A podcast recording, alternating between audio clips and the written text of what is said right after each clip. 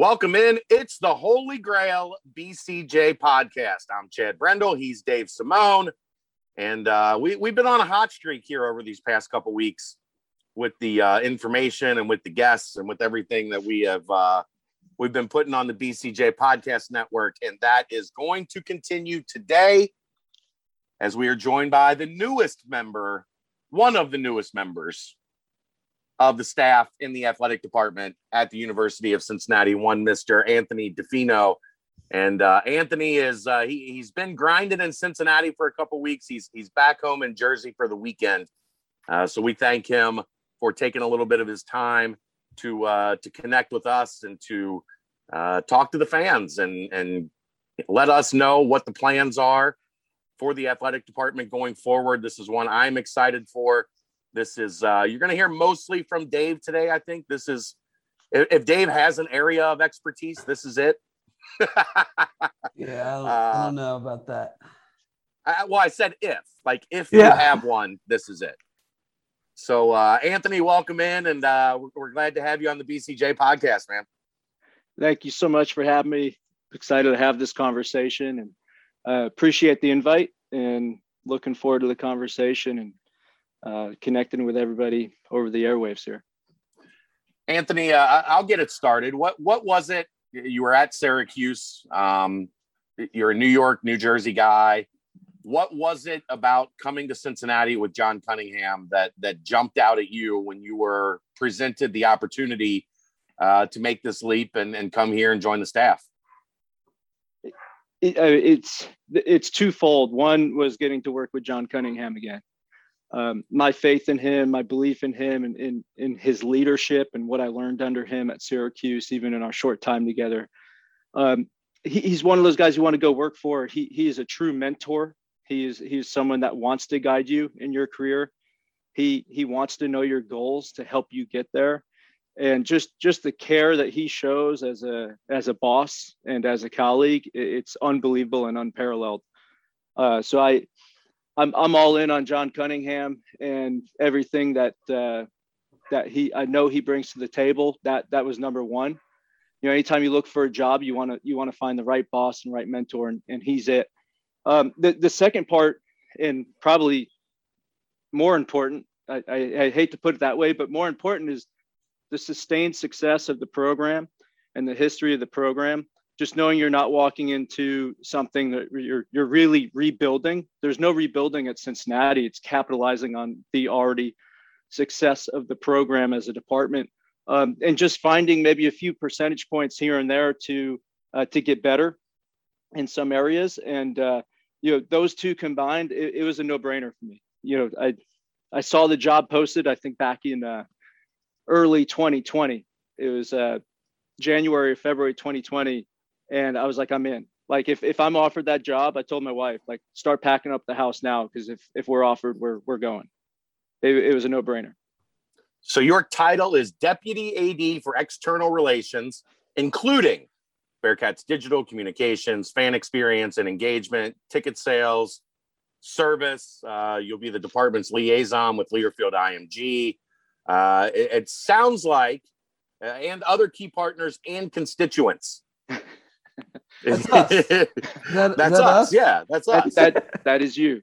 That is you. um, take us inside uh, what what the daily day to day. If you've been able, I mean, you've been here. Uh, your first day officially on the job was the day first of the day of the Wes Miller press conference, right?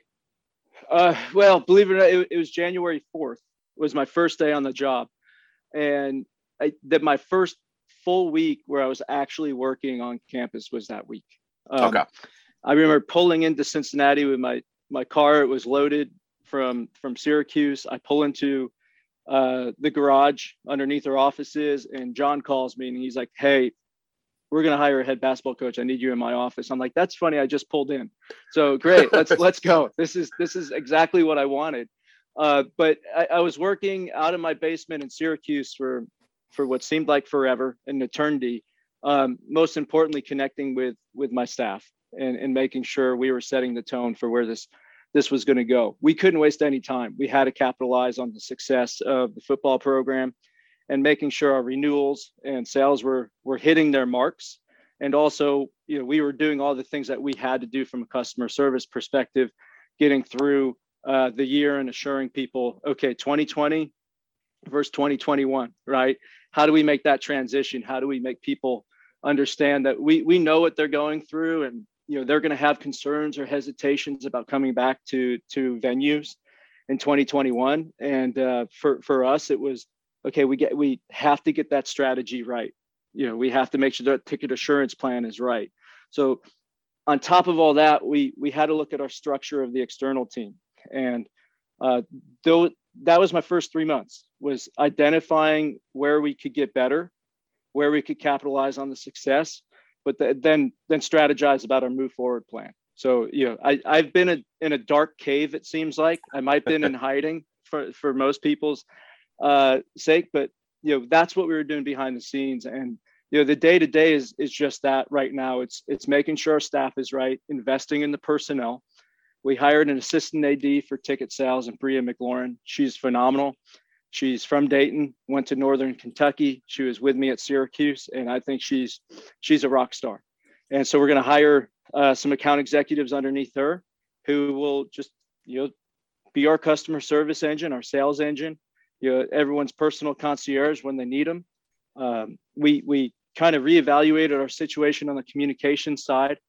So Ben Hofstetter is now our uh, associate AD for uh, strategic and digital innovation. I, I mean, he is he, he is a jack of all trades guy. He, he he's the guy that will lead our communications team, our digital team, our, our media management team so much so that our, our, our sports information directors, if, as you know it, aren't necessarily sports information directors. They're strategic brand engagers because we want them being able to work a video camera, take photos, do much more than write press releases.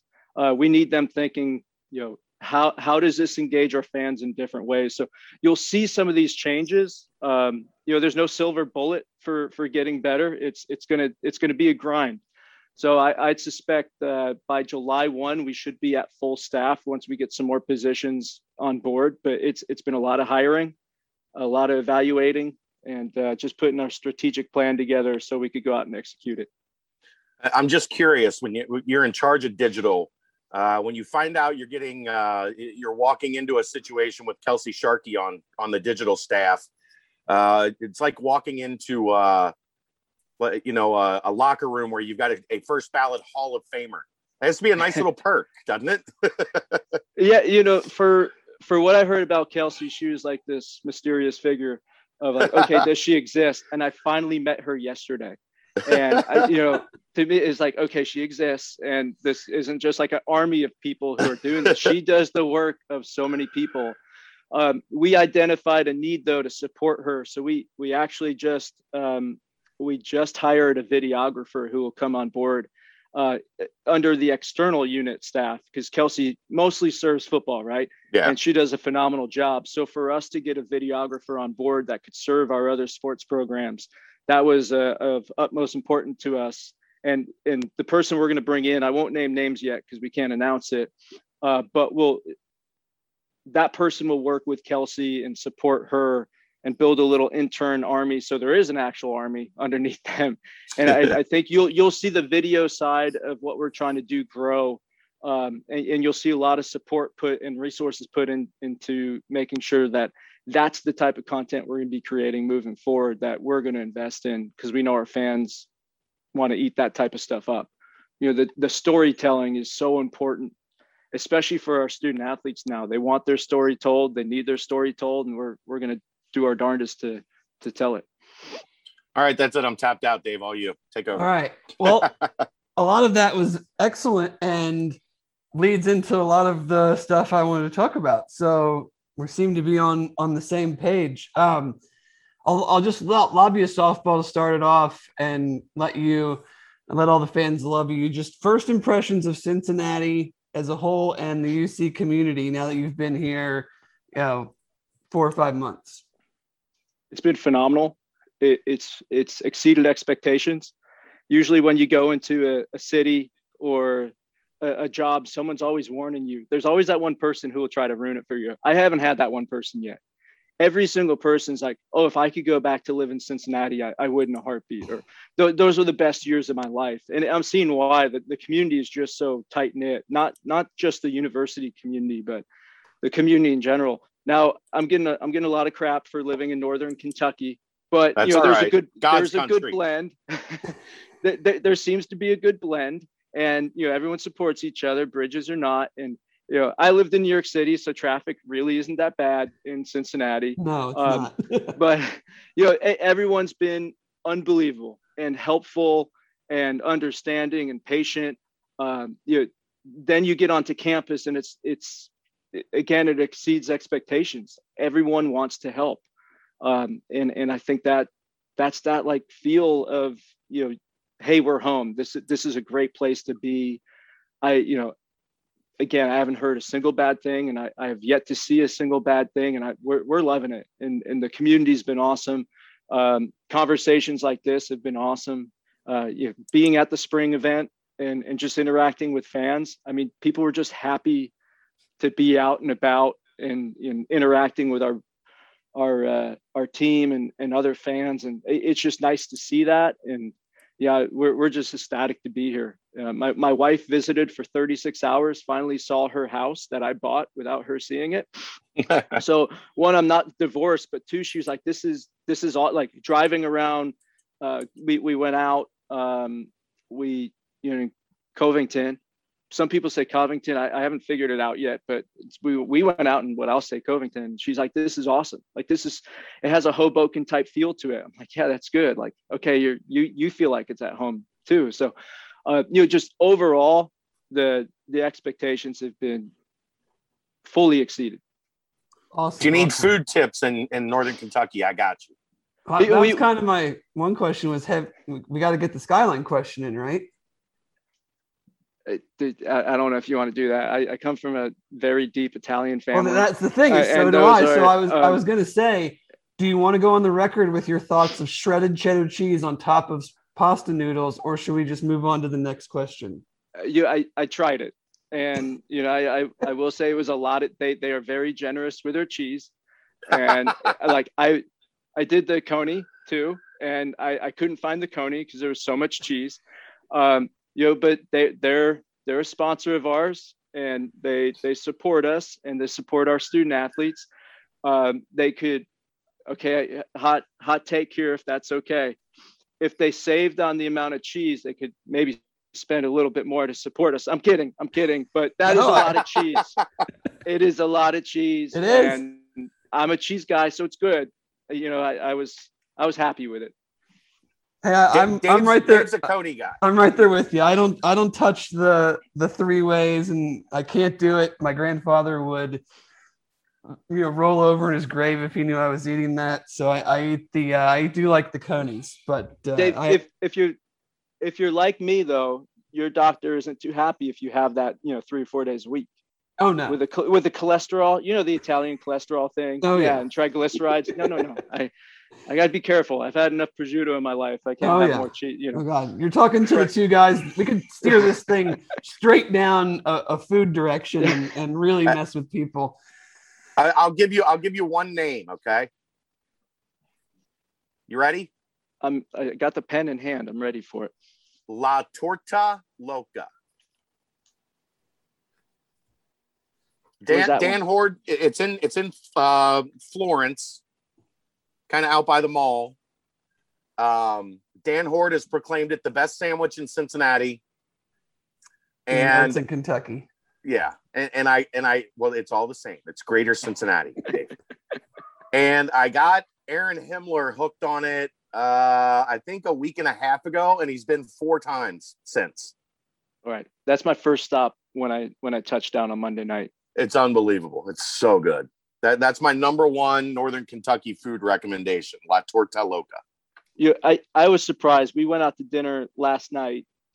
Uh, we we had a client dinner and we went to a place called Boutique. I want to say, it, it was it was like a, you know, little Italy hole in the wall. There was four Yep. tables in there, and it, it was sneaky good, like so good, and it's just unbelievable. Like, and and I keep hearing that's kind of how it is, and that's that's the way you eat. You go find some sneaky good restaurants like that that only have three or four tables, and you know, that's that, that's a sign of a good food town.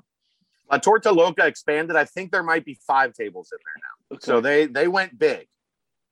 They had a they had a market, like a little a little Mexican market in the front of the place, and they were like, "Look, that's got to go. We need two more tables." So it might be too big for you now. It's not. It's not a secret anymore. No, I'll it's be not. the judge. Well, not not now. No, not If- after if- the if you thousands look at their and Yelp, yeah. of people listen to this. If you look at their Yelp, they've got like 890 reviews on their Yelp page. That it's it's it's not a secret anymore. All right, back to back to important stuff. David. All All I'm right, that was that was a good softball, David. I'll, I'll, hey, I'll take those all day. All right, so uh, I recently heard you referred to as a get shit done guy, which I can appreciate. So, what All right. are some of your main objectives that you'd like to see done in kind of the next, I don't know, three to six months? Like the main, main things that you guys are really trying to get done this summer. Well, that's uh, that was kind of whoever said that. I didn't know if we we could swear on this podcast. oh, but yeah. It's, uh, it's young It's listeners. Okay. Um, well, I I won't out of respect for uh, out of respect for the podcast. Um, it, it one we have to drive revenue. Like revenue above all right now. It, it is the most important thing coming out of the year that you had, um, in, in terms of it, that everyone had. Right. So uh, we, we have to get back on revenue track. It, it is the sole focus. That's why we're putting in a sales team. We're putting in a sales manager. Um, connected with revenue and, and you know we're we all can't be oh revenue revenue revenue without looking at the customer side of it we need to understand how to best serve our customers right so if it, I'll, I'll get into marketing a little bit like customer lifetime value and all that right that's what we study but putting it and, executing it and putting it in motion of how do we treat our customers where are we missing and where are we doing well those are the things i want to hear so a lot of listening o- over the next six months. I I I, I want to listen. Our team needs to listen. We need to hear from our fans. What's the good? What's the bad? And what's the ugly? So you'll see a lot of surveying happen. And I think we put out that football survey a few weeks ago, and we have we have some great responses. So the survey is only as good as what we do to enact some of the change that that our fans are requesting. So we're going to look at that too. That's that's a absolute top priority because we have such a small window before the football season. So we're going to look at the survey. I, I'm t- anyone who listens to this, reach out. Let me know what you're thinking because it's important that we hear it.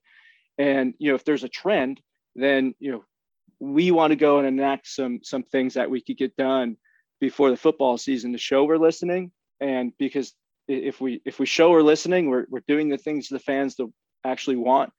Um, or we're again we're we're just stewards for this thing you know we're, we're the liaisons for our fans back to getting things done in the department everything is about about the fan and, and being fan focused and that feedback is so important to to drive this thing forward so um, what's most important is yes we have to drive revenue that really helps the department but two it, it's it's about our fans and making sure we're serving them uh, and serving their needs and serving their wants. So you're going to see a lot of of that in, in what we do. A lot of feedback is necessary to make this better. And if we take care of the fan part, the revenue part will focus. Uh, will will will follow.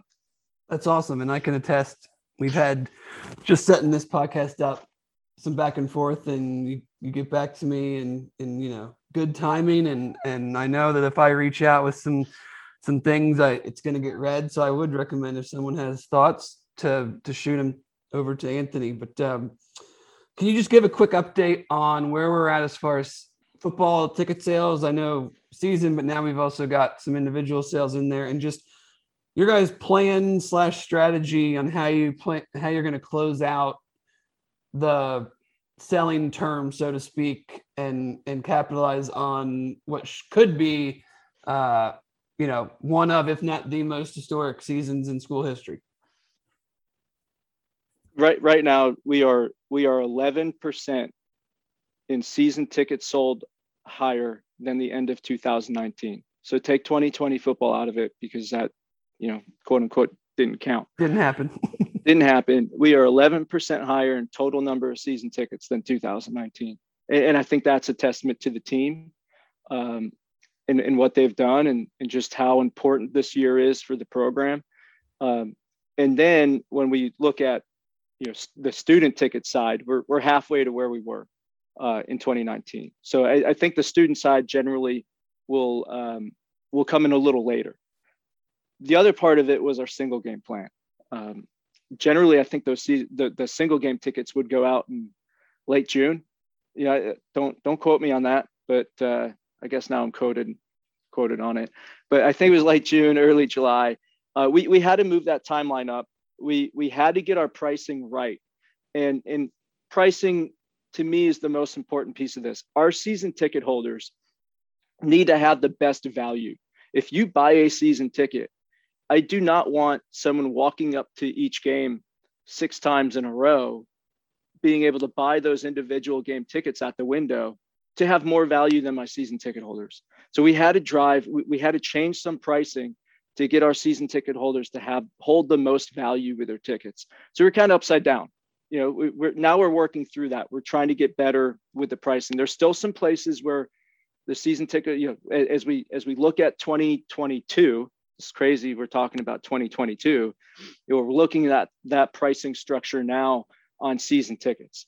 So we're going to look at some surveys. We're going to look at some historical numbers and look at how we're going to price 2022 in terms of season ticket pricing.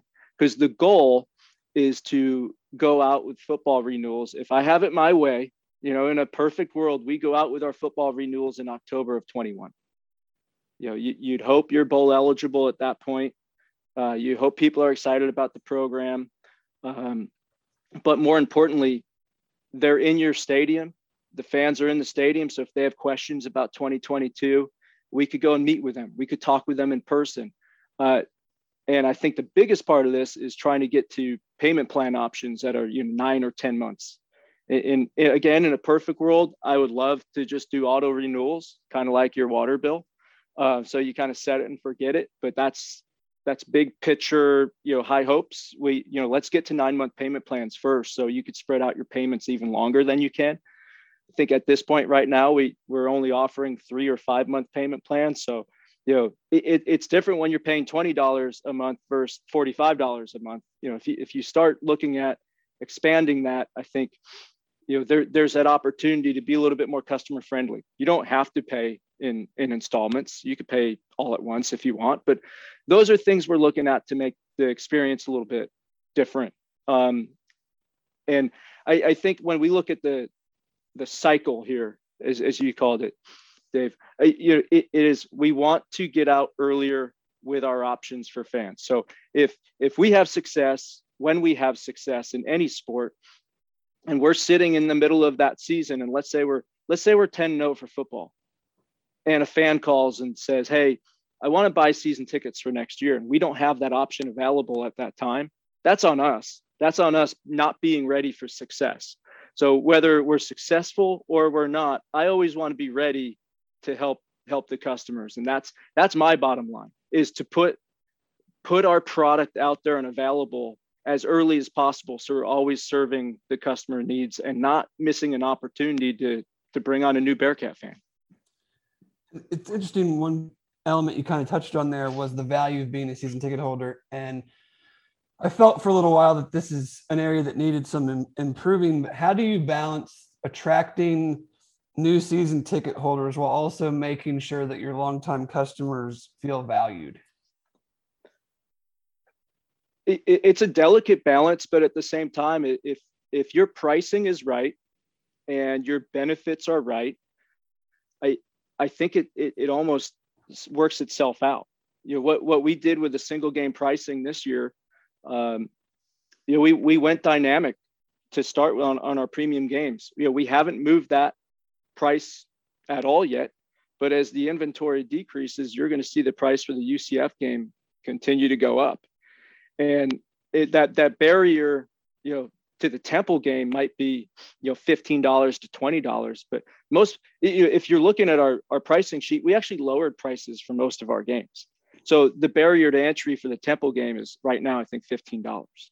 The UCF game, however, you know, is 55 60 dollars but you know, that's how we're going to balance it in terms of we want more families to come out to games. We want to create more programming that allows more youth sports teams to come out to games.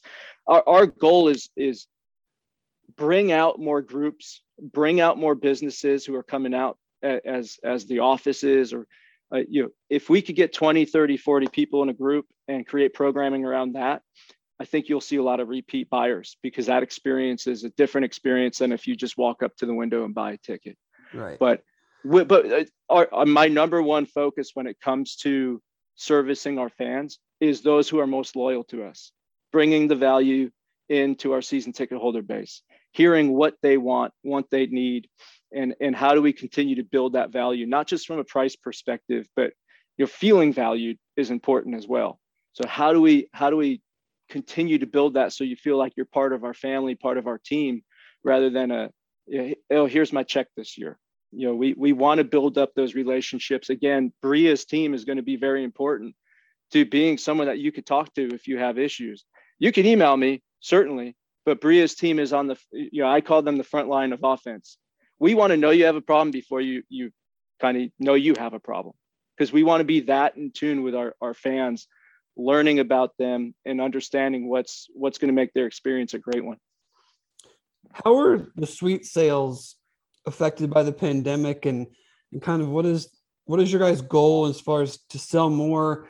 Will single game availability be an option? I, I know i just hear from some fans that like they just don't hear what's available as far as options outside of a single game ticket or a standard season ticket yeah and that it, it all comes down to how we're approaching the market right? So I, I, I think it's we have all of that information. You could go online, you could see it all, but then it's how do you turn that into action? So with the suites, I believe we're still sold out. You know, the the carryover from 2019 into 2021, I believe we're sold out in, in most of our suites. When we look at the club level, we, that's we probably what have, I what I more okay. more meant as far as you know selling those tickets. I'm sorry. Yep. No, no, it, it's it, it's all it's all premium to me. It, it's all right. a, a, different experience than if you're buying a ticket in what I consider the bowl. The the club level, it, you know, there's there's two things. You could you could sell out the club level, and everyone could be inside, so it still looks empty. So you know that that's one. We we want people to enjoy that at their leisure, but we also if we get to the point where we're selling out the club level, we need to let people know it's sold out, right? and you know sometimes people like being indoors with you know if if it's rainy or whatever. But the other side of that is we we we need to get to a point where the club level is is seen as a different type of ticket. So i've challenged my team to put together some plans that we could go out to businesses. Um, we could look at pricing uh, group you know group pricing up there uh, different different partial plans. We, we've never offered or to my knowledge we've never offered a partial plan up there. We need to look at you know maybe treating some of our fans who who are on the fence. Do i stay on the 50 yard line 40 yard line 30 yard line? Do i want to check out the club? You know we're, we're going to do a lot of quiet things. It, it won't be in your face on the website you know press release stuff. It is going to be our sales team our ucats team grinding it out having conversations trying to figure out who who has the ability to be up there, who wants to be up there. It, it's different. Like I, I like sitting in corner end zone. It, being a football player, I, you know, being a punter in college, I that that was my view of the field. Right when I watched film, I liked, I like watching football from that that angle. But some people like sitting first row right up against the field, or some people, you know, might own a. a there's one person at Syracuse who owned a business who liked to sit in the very, very, very last row of the third level with his back against the wall, you know, in $99 seats. So like everyone's different how they want to watch a game and, and take in that that program. So I, I think it just takes a little bit of effort on our end to fix pricing, fix the the programming. You know, how do we make that club level exciting? You know, things that go into my I'm more of a circus atmosphere guy. So hey, could I pay a magician to walk around in the club level and keep people entertained? can, I, can I put someone on stilts? Could I have dueling pianos in there? You know, that that's what I would like to see, but it doesn't matter what I want to see. It really matters what the fans want to see. So again, it's surveying surveying people who are in the club, what do they want to see, and then people who don't go in the club, what would make you go in there, and that's what I need to hear. Like that's the most again, feedback is the most important thing to me because you know again what I like, what you like, Dave. Actually, Dave, it actually matters more what you like because we want you in the club. It doesn't matter what Anthony likes well, you know, if, I'm, I might be food your, options, your, you know, the test case. I have what I call the best seats in in the stadium, section 122, 28 rows up, right at the 50. So you can come down and, and get me and see if bring me up to the club and see if I like that better. Well, you be careful what you wish for, uh, but you know, but that's it. Like we we want to do that. We we want to make sure again being being back to valued as a season ticket holder. Sometimes we have to, you know, hey, Dave, come up to the club. You've earned it. And if you're like, hey, no, it's not my thing, we get it. All right, cool. You know, we like your you like your seats, you like the community you're sitting in. Uh, we don't want to break that up. People look at you, maybe maybe you do like some cheer that everyone likes. We we don't want to break that up, but we do want people to feel valued in a way, but we we need the feedback. I can't repeat that enough. Is we're not going to get better unless fans speak up. And, and, and it's not complaining. I, I don't see it as complaining. I, I see it as as an opportunity for us to get better. What are some of the challenges that you guys have to try to overcome being in an area that has, I guess, three pro teams now and just about as many college programs within 250, 300 miles as I think you can maybe get anywhere in the country? As far as ticket sales and suite sales and premium seating. What what is what is that challenge like, and how do you try to overcome that? I I, I don't know. I, I I think because I've operated in, in New York City, tiny little Columbia, selling five dollar tickets, competing against the Knicks, the Rangers, you, you name it, right? Right. Like I, have been there. You know, I, I, was up in Akron competing against Cleveland. Um, I, I don't know. I, I think in a pro sports town, you, you're you're going to get pro sports buyers, and they're they're either in on college or they're not. Like, do they want to spend a Saturday and Sunday away from their family? Generally, they probably have a pick, right? But I, yeah, I toss that out the window. I toss I toss that our our competition is pro sports. I, I toss out the window that our competition is is a school like Xavier. I, I mean, yeah, I'll probably get a lot of heat for this, but our competition's ourselves. Can we can we go out, reach out to our alumni and build up that base? Can we get new season ticket holders out of recent grads, which is a major focus? You know, how do we get them to transition from senior year, graduate into a program? Because if if we've won 4,000 of them over each year, that conversion rate to me right now is low. How do we kick that conversion rate up? Again being being valued we have them for four years cheering on our team. Where's where's the disconnect? Where's the drop off?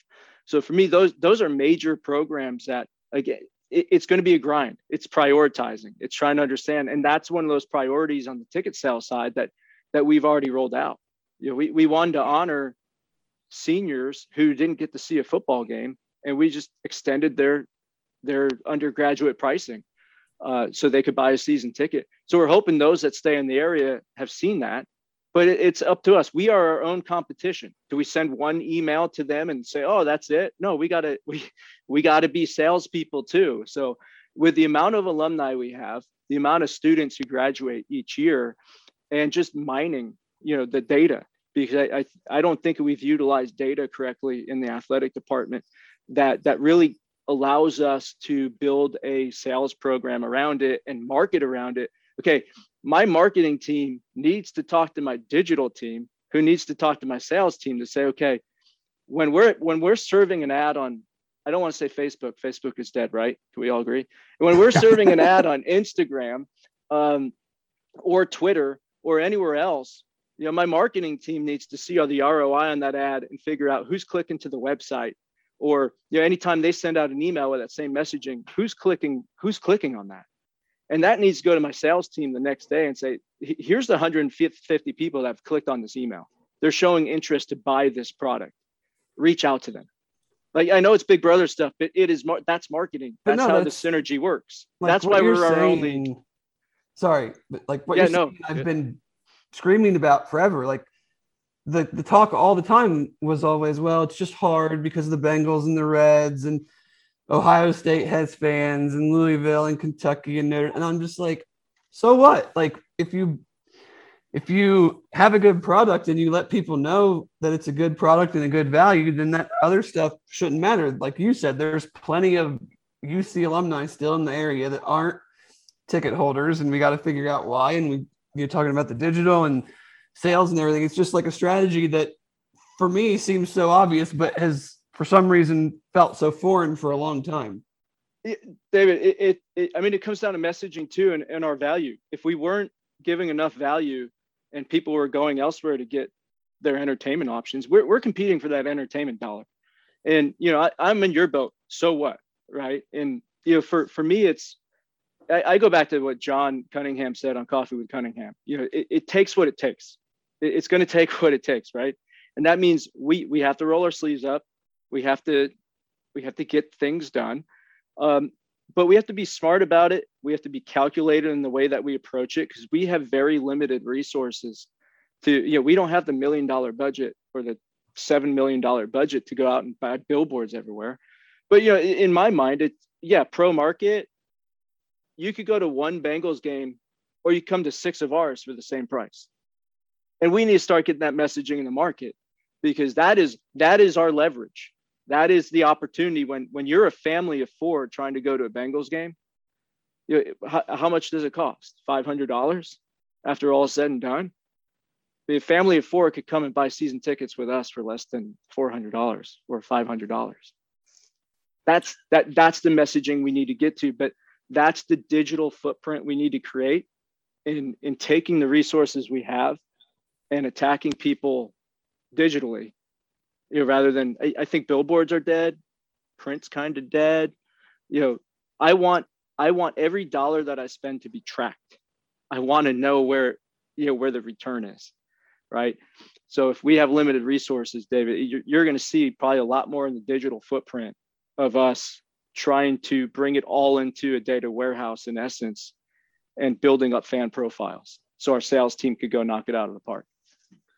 Anthony, I'm curious. Um, what is your, and I know you haven't been on campus for a long time yet, and, and this probably hasn't grown to the point that it will, but what has been your interaction with Luke Fickell and and what is your take so far on his willingness to to be all in with with everything that you're trying to to impl- implement? We, have had a few inter- interactions, and I can tell you he he is all in, and I, you know he he is the type of coach who will do what it takes to to get it done. And if it is, hey coach, could we do a 30 second, you know, pop up, you know, shoot you on a video? And he's like, yeah, yeah, yeah. I mean, like some coaches I know, that I've been around are not that, you know, are not that accessible, open, accessible, or uh, he he's you know, for for my interactions with him, he for for a marketer, he he's very accessible he is someone that wants to help you and understands how it how it does help. So it, it's nice to be be around that with someone who who knows he's you know trying to trying to keep this program where it is. He understands that you got to keep pushing. You can't just rest on your you got to keep pushing. Every day is a grind, right? And and to to have that type of support from your head football coach in a role like myself and and the rest of my team and they hear it like they they just know, hey, we're we're all in this together. We're all going to build this thing together. And I think it's every coach. Every coach on campus has been phenomenal. It, you know, they they want what's best for their program, and they're coming at us just like I want our fans to. They're coming they're coming at us with their ideas, and it's like, okay, let's see if we can try to get this done and support you. Uh, but but coach specifically, you know, because you asked, he he's been awesome. He, he, he they, it, it is it is awesome to know you have a coach like that. I know Wes's hair is still on fire. uh, I, he, has good hair. He does have good hair. I'm very uh, jealous. but what what has been your initial impression of him as well? Because uh, from from our perspective, and and from a lot of what fans are saying right now, like you couldn't possibly be in a better situation behind the scenes than to have Luke Fickell and and now Wes Miller is your two front facing, you know, figures in UC athletics. I, I get nervous around both of them because I'm always the guy who thinks that I have the most energy in the room. And then you don't. You, you walk right into the room with either of them and you're like, oh my God, like th- you you guys are overbearing in terms of your energy. um, and, and, and that's awesome. And, and Wes just goes a mile a minute and he's so on on top of it all. It, you know, it, it is it is truly unbelievable that uh, you know, he's like the ener- energizer, but he just keeps going and going and going. I'm like, okay, Wes, when do you sleep? Right. And, and like he's just so excited about the opportunity and and he's primed to just do what he he can do to to get the program to where he he thinks it needs to be. And you know i i think we in in those two sports we have two phenomenal coaches that's just like dude where, where do they get the energy? And, and it's it's refreshing to walk into that knowing that you know i'm i'm number three on the energy list. I like being one. So i'm competitive. I'm not going to let them beat me out. Uh, but yeah it they are they are phenomenal all, again all our head coaches are phenomenal um, I really do appreciate what they bring bring to the table, their ideas, and but uh, yeah, Wes, good hair, very good hair. We should market the hair. You know, if if fans think like, hey, he has good hair, we should we should market the hair. Got to find like the number one salon in Cincinnati and and and hook it up.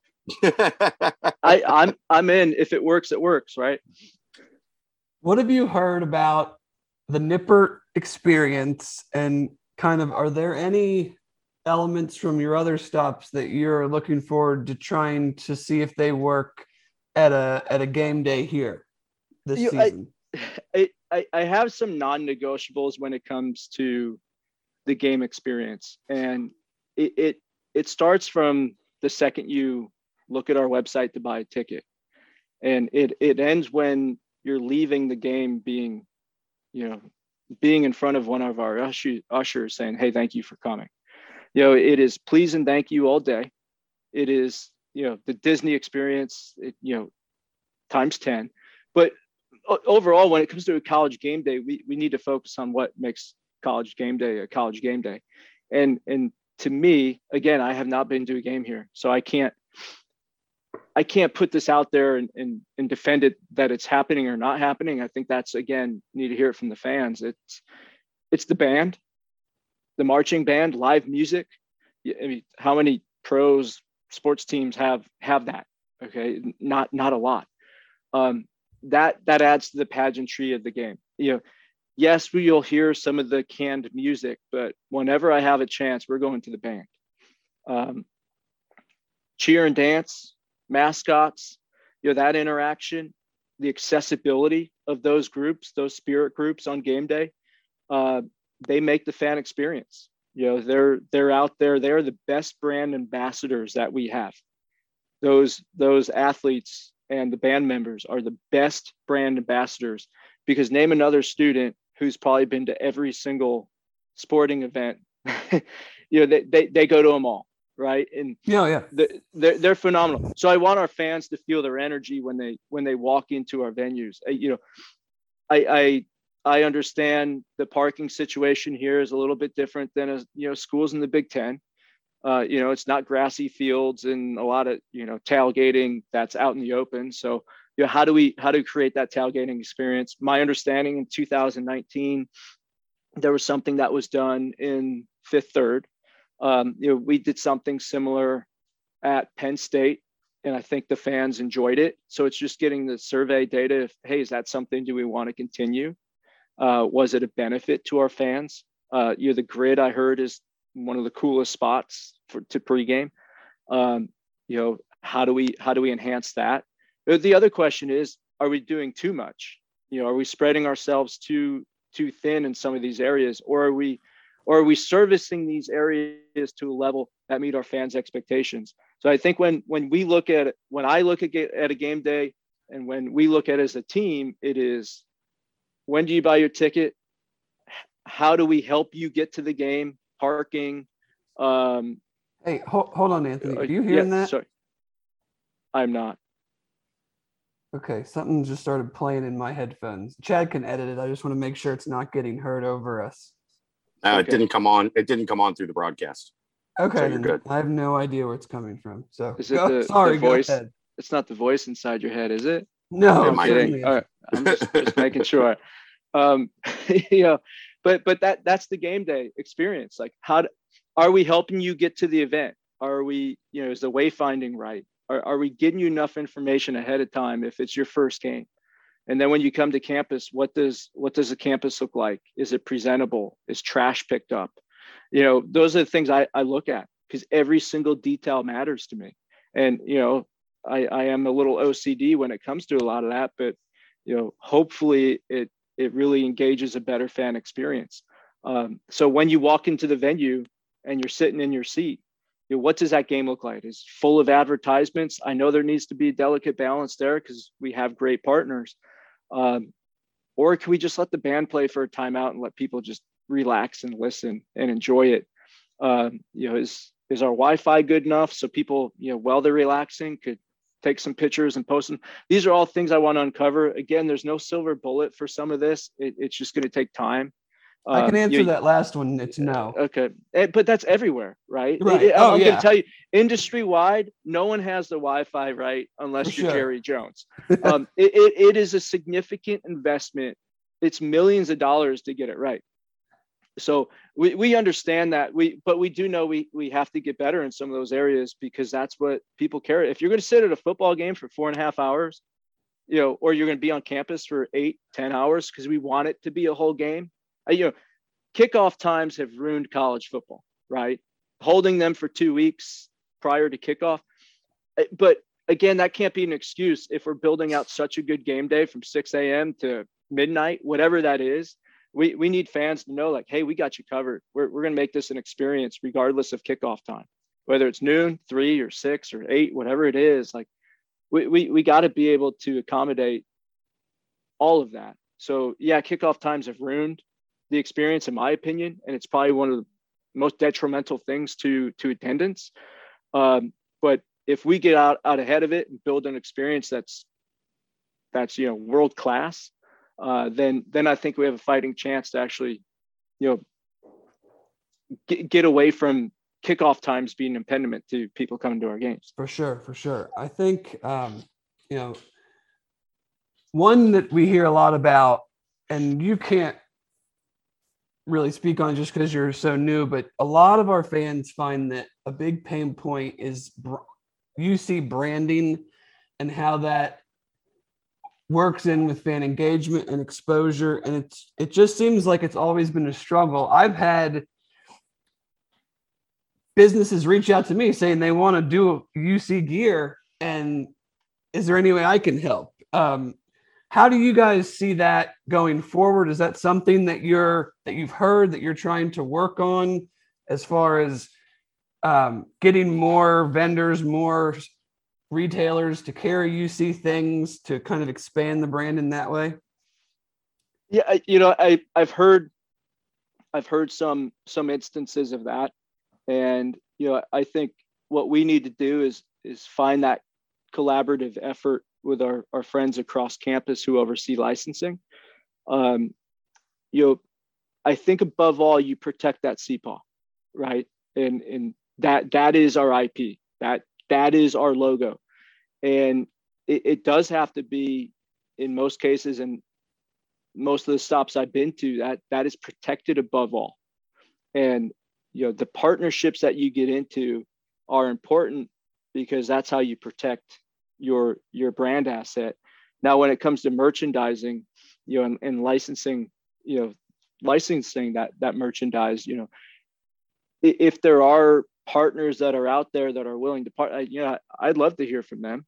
And again it, it, i don't whether you're a fan you're a business i'm an open door. I'll respond to everything within 24 hours.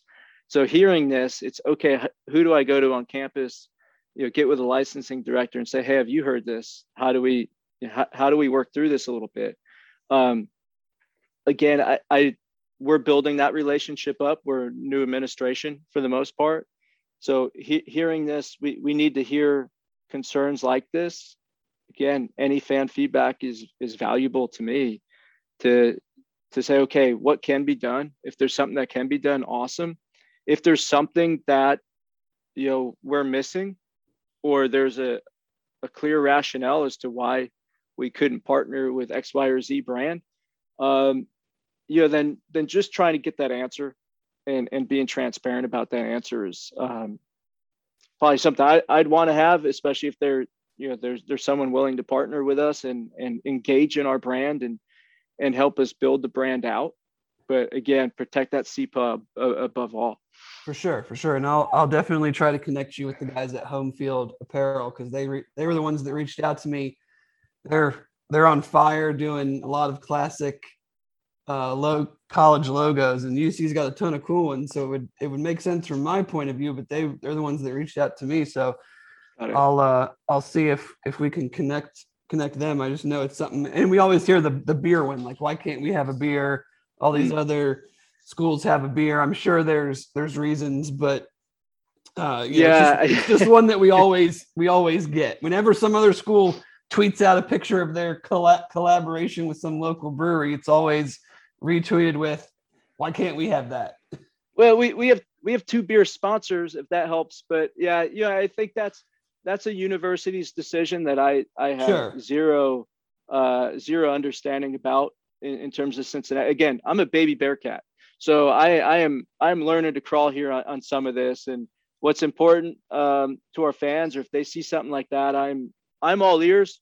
Again, it's getting the right answer um, and getting a transparent answer to to ensure that at least we know why, right? And again, with with with uh, home field apparel, if if they've been told no it's okay. They, they've been told no but let's see what other ways. If our fans really want this that's that's important. If if fans surveying says hey you know 95% of our fans would like to see more then that's a piece of the strategy that needs to go along with with what we're doing. How do we collaborate with with our colleagues across campus. The same way they need to collaborate with us um, and and be you know i think there needs to be some patience as we work through uh, as a new administration um, understanding a few things. You mentioned it kind of in your very beginning talking about storytelling and so it's maybe the biggest thing that i harp on and want to see done is that i don't think we've done a very good job of that in the sense of just taking the last few years, even just m- very recently, we've put almost all of our sports teams have won the conference or been in their respective sports tournament, so to speak. And I just don't feel there's enough bragging about it without being a jerk. And I'm interested to hear, and maybe you don't have specifics, but how do we how do we do that? How do we beat our chests a little bit and say, look at all the awesome things we've done, and these are why you need to come support these teams or or donate to UCATS and and how you talk about digital, talk about video and all that stuff. So I'm I'm assuming that's going to be a huge part of it. But you know, how do we kind of take that step to not really caring if it comes across as a little brash when you have had the success that a lot of the programs have had?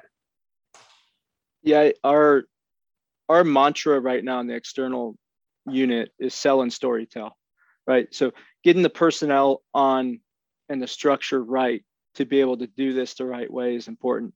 Uh, look, we we have highly highly talented people on staff, and I think we have one of the best graphic designers of all time, uh, in, in Dan Phillips, who who's a UC grad, and you know we we have these people who who know what they're doing, who can story tell, and you know when we get the graphics and the video pieces right we can beat our chest. But we didn't have the full personnel structure to do that in my opinion right? But that that's not a knock on on how things were done. I just think they were under under resourced so now that we we're going to have the right resources in here um, and we have time to storyboard and talk about you know themes and you know human interest stories uh, you know, we just hit a home run in our hire of the videographer again. He'll be on staff soon, but he was doing these things at his old stop that, you know, blew people away. and, and that was one person. So imagine when he gets a little team of interns and you know part time you know part time help. Um, he's going to be able to tell tell that story of of our championship teams. You know whether it's track and field or swimming and diving. I mean that's that's got to be our focus because that's we got to tell the whole story of the department and our our student athletes. It's it's not just football and basketball all day. Uh, it is it is baseballs. It's women's basketball. Um, it, it, we we have to be across the board celebrating all of this because it, it is uh, it is important that people know these student athletes put in all of this work, but more importantly, they they need to know who the student athlete is, like as a person. You know, and that's that's a lot of the human interest storytelling that we want to get into. Uh, telling their stories, not just of them being an athlete, but being a student and a person and their background and what got them here and hopefully what gets them to that next level because that's what we're about you know next level success and next lives here you match those two up and you have you have that storytelling that could take them you know if they're going to be an olympian or if they're going to go to the pros we we want to be able to say okay we, we told the story and it, we, we did it in a solid way but it's going to be personnel first and foremost that will come in here and help us do that awesome awesome don't want to keep you too much longer. We really appreciate your time. You're good. I hear no crying. Okay. So we're good as long as you need. I, honestly, well, I, got, I got a couple. I, I, I, got a couple more that I know people will will want to hear. At least you know whatever you can offer. Uh, any update as far as where things stand on the locker room, football locker room renovation, and kind of what are the main things that are getting updated in in this phase? Yeah. Uh, ignorance is bliss on this one, right? um, you know, I, I have not been part of that project. I, I've been uh, I've been given the best Heisman probably because you know I if you walk through facilities with me, uh, and my we we did this the other day. I'm I'm pointing out like cracks in the concrete that need to be filled. All I do is add to the price of a project. Maybe it's the Italian in me, you know, watching uncles build basements and stuff. Yeah. But I'm like, oh man, that you know, let, let's do this here. Let's knock down that wall. So I've gotten kicked out of some conversations already. So uh, I wish I could answer that. Um, I probably should have a better answer than you know. I'm kind of get kicked out of the room on that one because all I do is want to spend money to make it look awesome. So uh, that's well, above my pay grade. How about that? Are they letting Are they letting you in the room on the? You're let, you can't let him steal my line, Dave. That's my line. What's that? Above your pay grade? It's above my. I get asked stuff all the time, Anthony. That's above my pay grade. Sorry, I, am just. There. I'm just a man with a website. I, I, stole it from you. Then how about that? Is it trademarked or we good? No, no, no I didn't all go right. through the trademark process. Okay. I should. I should trademark. I'm just a guy with a website. That that that's kind of my tagline. Yeah, you, you better Google that to make sure it's not taken already because I have like five dollars right now that I could go buy that maybe. so then, do they let you in the room for the strategic planning on what we've heard as far as a possible football facility somewhere? You know, say three to five years. Yeah, I again, when when it comes to facilities, that's more of an internal piece until the the final. Sure the final side of, of branding. So like I'll go back to my my old position. Um, you know, at Syracuse, they they renovated the dome. You know, I, I came in three months before the completion of the project to say, okay, we need orange paint there, we need this here, and this is how speakers should, you know, that, that that's me, right? I'm not the guy though who could who could kind of talk through the the shovel in the ground stuff. Um, so, and I think some of that is because I I've only been here three months. So and and I know those conversations pre predate me. So at some point, I I hope I'm I'm in that room. Uh, but again, I probably just add more cost to the project. do you do you think naming rights for something like that could be a possibility as far as helping maybe get that big chunk to start that is i mean it's not now you're talking now you're talking anthony language yes it, it should be a possibility uh, whether they're corporate naming rights or if they're you know the the the rights to a family foundation you know kind of more of the philanthropic right. rights I, I i think it yes those are the things we need to look at when we're when we're trying to build this out um, you know naming rights are ex- extremely important to to our venues Uh, so that's something we would attack, and I would want to be in the room on. Right? I, you know, I'm, that's it chaps a lot of people that Kentucky's football stadium is Kroger Kroger Field.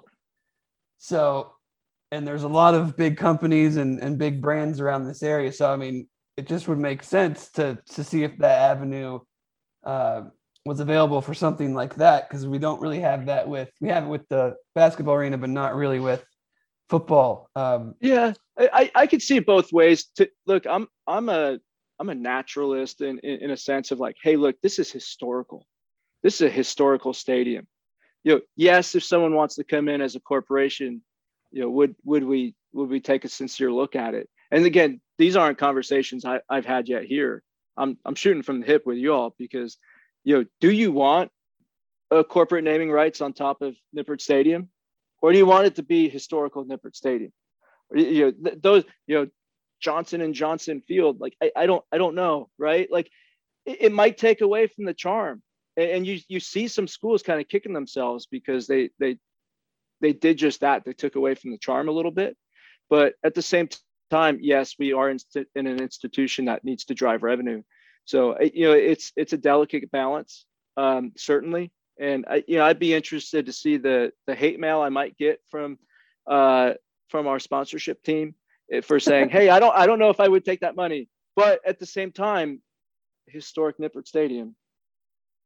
I don't know how you can. I, I know I agree, and I I think that's why the if there is a permanent football facility in the future, that that would be a golden opportunity because I don't think fans would want, like you said, Johnson and Johnson Stadium or something to replace Nippert Stadium or even you know Carson Field. Um, but for a practice facility, I think be like, heck yeah, put historic put practice facility. Uh, sell, you know, sell like... every room, sell every door, sell put somebody's name or some company's name on every thing in that place. If it gets built faster, I think the fans would all be for that.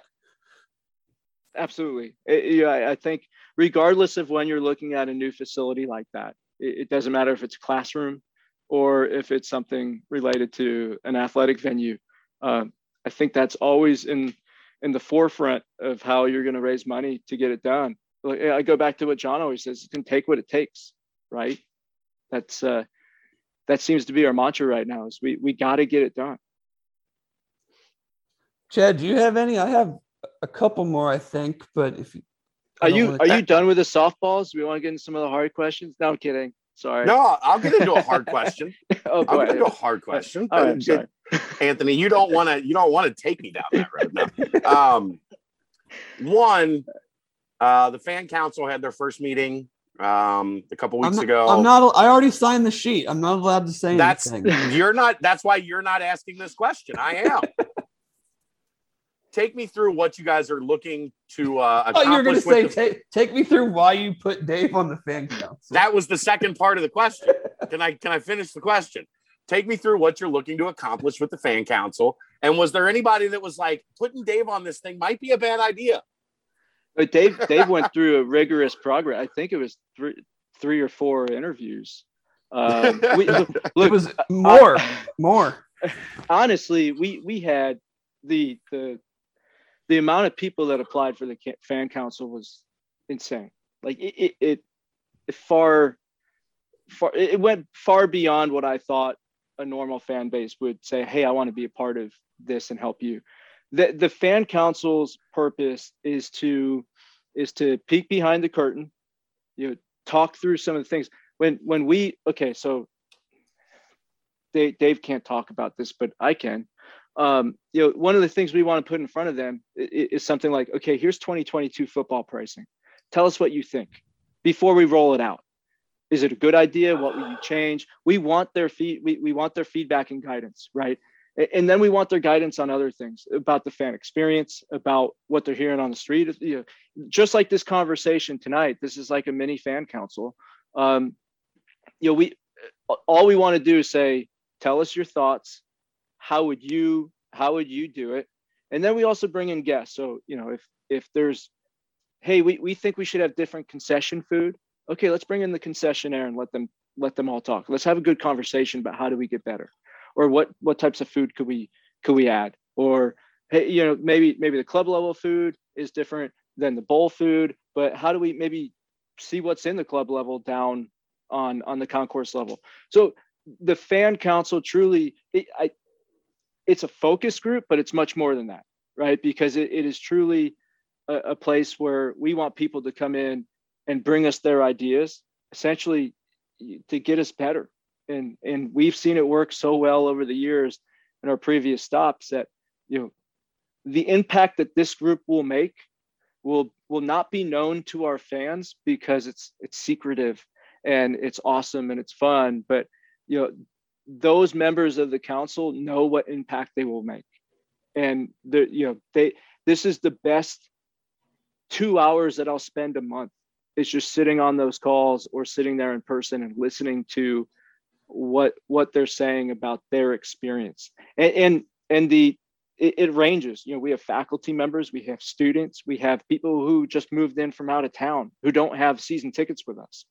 So we have this range of people that you know it, it, it will be great robust conversations and, and we're going to get to a point where we feel we have we've accomplished a lot.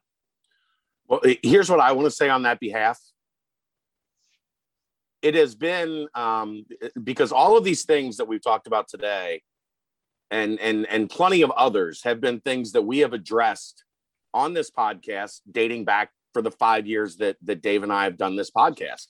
And I commend you because I think at times people, you know, and, and I'm not, you know, going to to single anybody out or talk about past regimes, but I think at times people have seen that as as us coming at the administration or or or, or being aggressive in in how we're presenting um, some of the things that a lot of fans are talking about. And I commend you for looking at that and, and saying, look, these guys have they they clearly have something that resonates with the fan base. They clearly have a voice that the fan base uh, shares.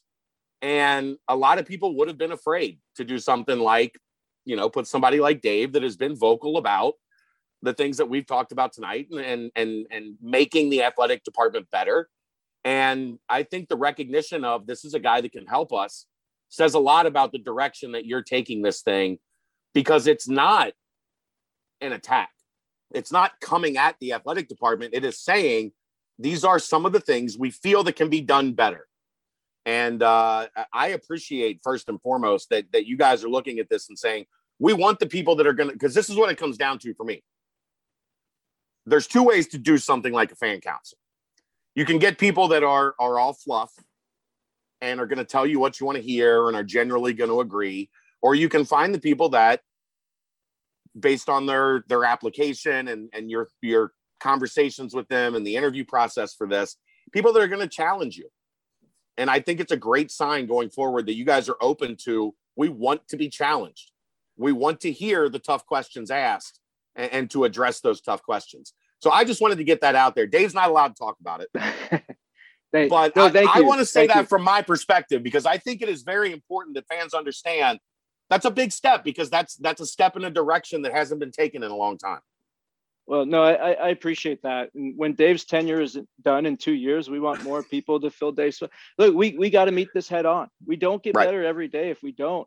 So, you know, I'll, this, this might sound corny of me, but you know, I, I read a book once, just one book, only one book ever. the uh, only book it, you've ever read. The only book I ever read was uh, Billie Jean King, Pressure is a Privilege, right? So it, it is a, it, it's a privilege to be able to be challenged. And then how do we respond to it? And how do we execute? And if we do all the things we say we're going to do coming out of there and hold hold those promises and, and hold true to what we say we're going to do, and sometimes the answer is, hey, we just can't do that. Sometimes that just needs to be the answer. We can't please everyone, but we're going to try. But I, I think when we meet it head on and we're able to say, okay, you you as a fan base have recognized an issue that you want us to respond to. It's how we respond and how we respond together, right? This is collaborative between a department that needs to steward the fans experience and as we do that collaboratively we get stronger and you know it's it's strength and unity right it, it is is truly how do we bring it uh, in in a way that this is your department this is this is your your opportunity to tell us what needs to change. And I, I think sometimes I won't, you know, some departments or in the history of athletics, we you don't you don't necessarily view it in that business lens. But if you saw yourself as a business, if this were United as an airline, you know, and we weren't responding, what would happen to United? You know, so our, our goal is to always respond and make sure we're we're doing what we can to collaborate with our fans and not just write it off like it's a complaint. It's not a complaint. it, it is not a complaint at all. Wait a second. Dave had to recuse himself from the room. We'll have to get him back in Oh, here. what? Uh, are, are you back, Dave? Are you I'm back? I'm back from the isolation booth. Fin- Did we, did finish we up- win the finish- million dollars? We did. We we there's the, the drawing hasn't happened yet. Oh, okay. Good, good.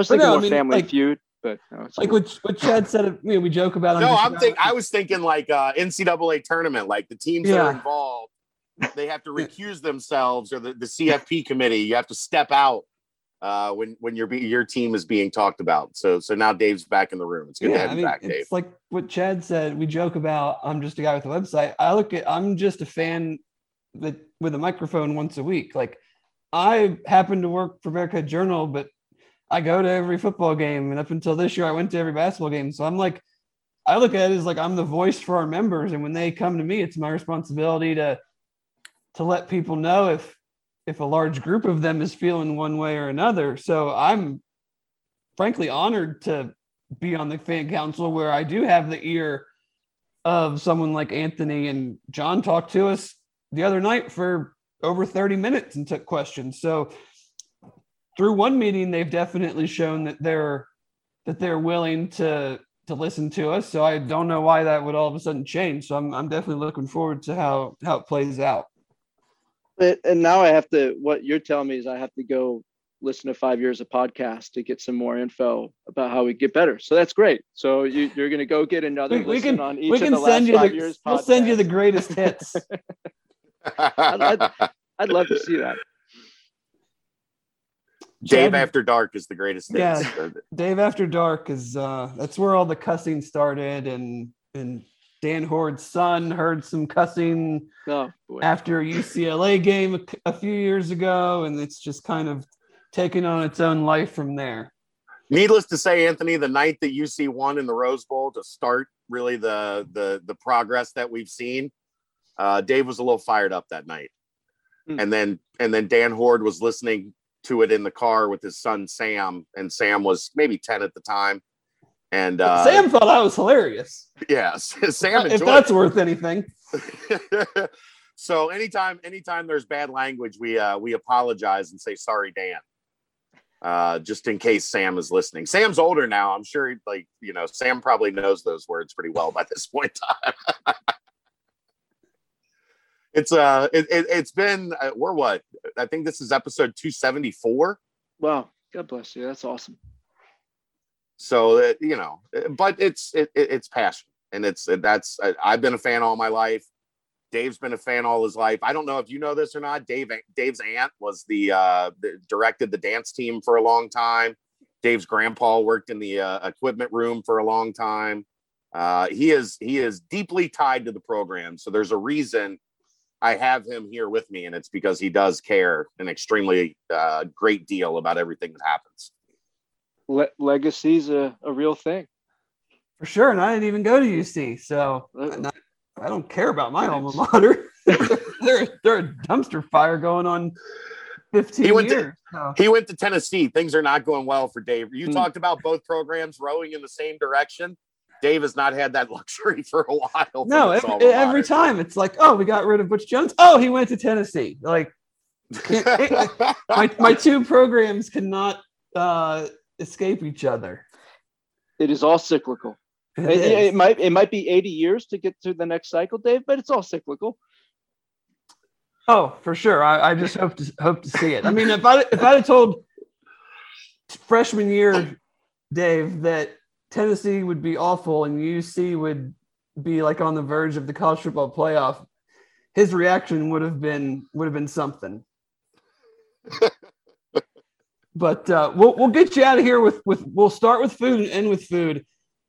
Uh, Syracuse guy, New York guy. I have my grandpa went to Syracuse. Family grew up in Rochester. Let's talk some dinosaur barbecue and garbage plates. Mm.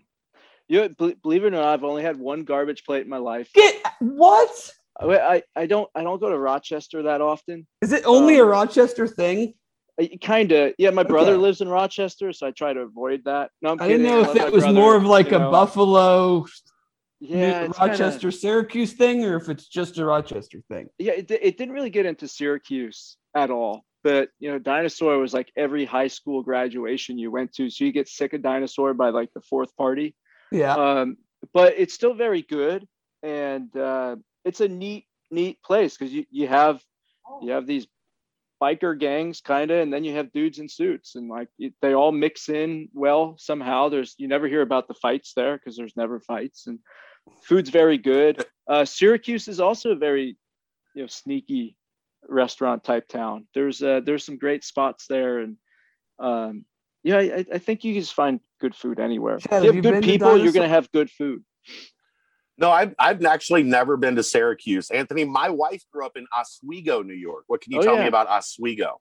Um, it's I don't think this, uh, I don't think the school system was very good. It's it's it's a nice it's a nice town. Good hockey, very good hockey in that area.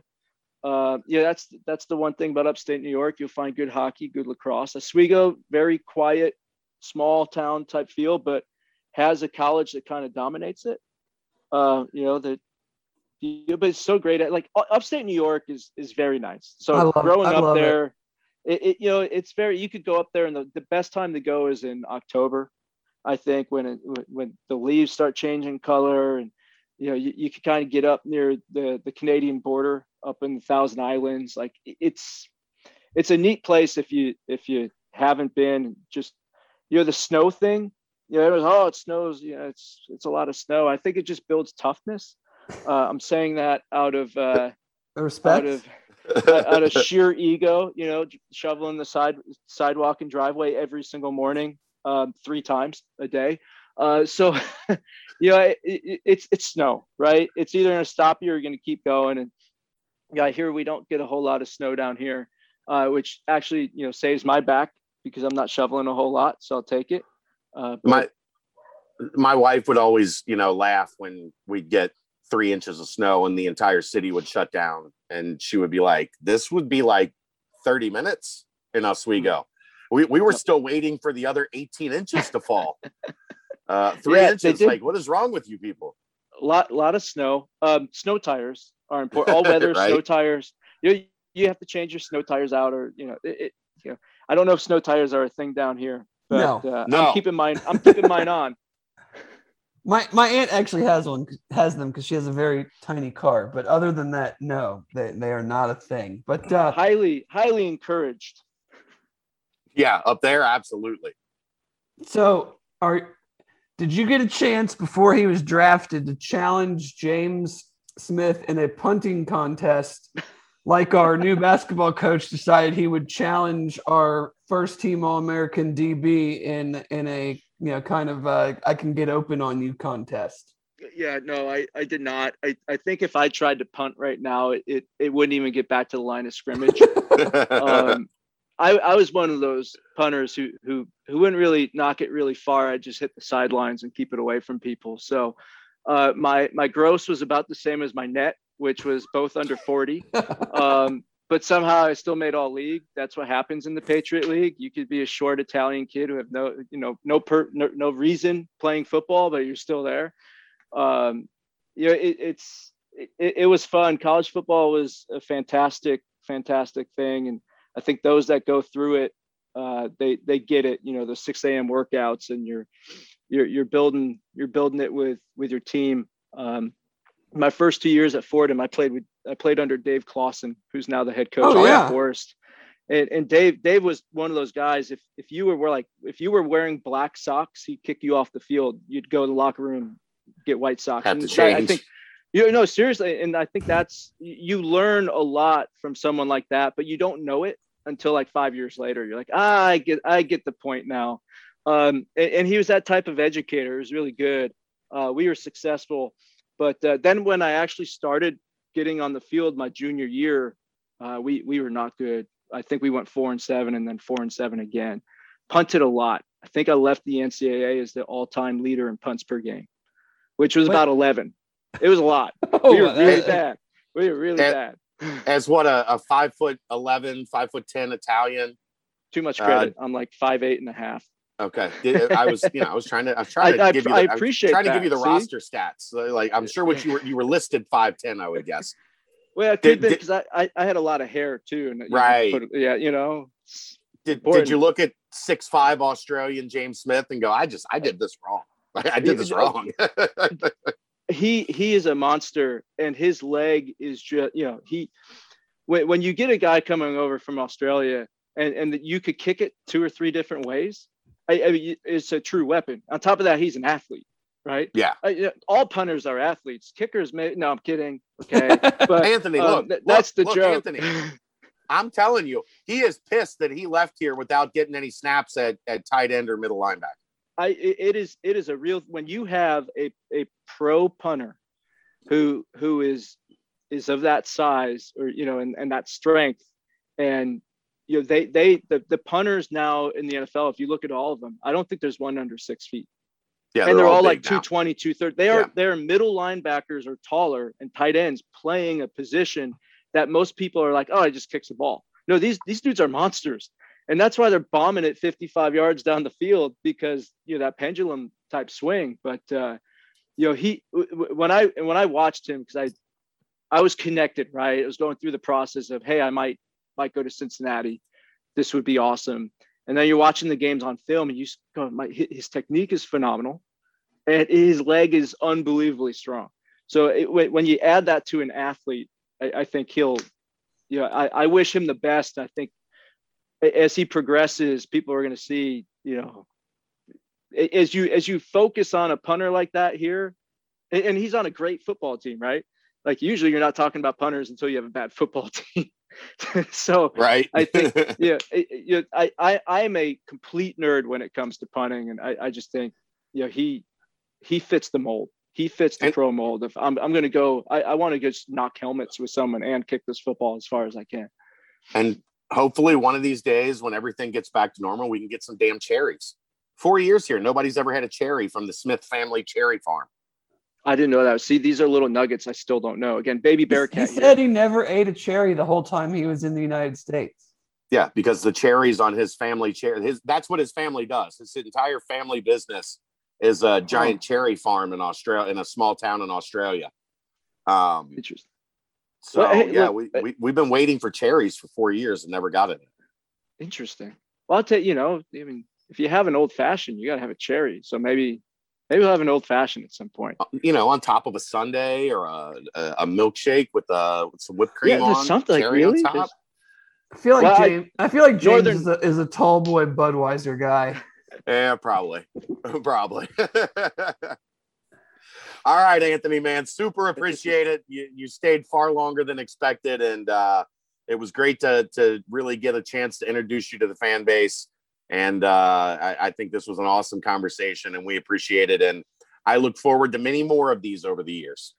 Absolutely. Um, thank you for having me, and I mean it. Any fan could reach out to me. Like I, am going to respond. I'm going to read it. We're, we're we take we take that take that feedback seriously. But uh, this has been an awesome conversation. I'm grateful that that you had me on as a guest. Hopefully, I didn't say too many things uh, that got me in trouble tonight. uh, but hey, Dave signed that NDA, so we're cool, right, Dave? You can't tell me. No, I'm kidding. But, I, I uh, did. I'm I'm sworn sworn to secrecy now. I am I am so proud to be representing the Bearcats and just being here and and and helping this place out and doing what I can to to steward it to where where you all want to take it. I mean, that's it. We're not here without you all and student athletes and those are the two things we need to focus on to to get this to the next level. So I really, really do appreciate it.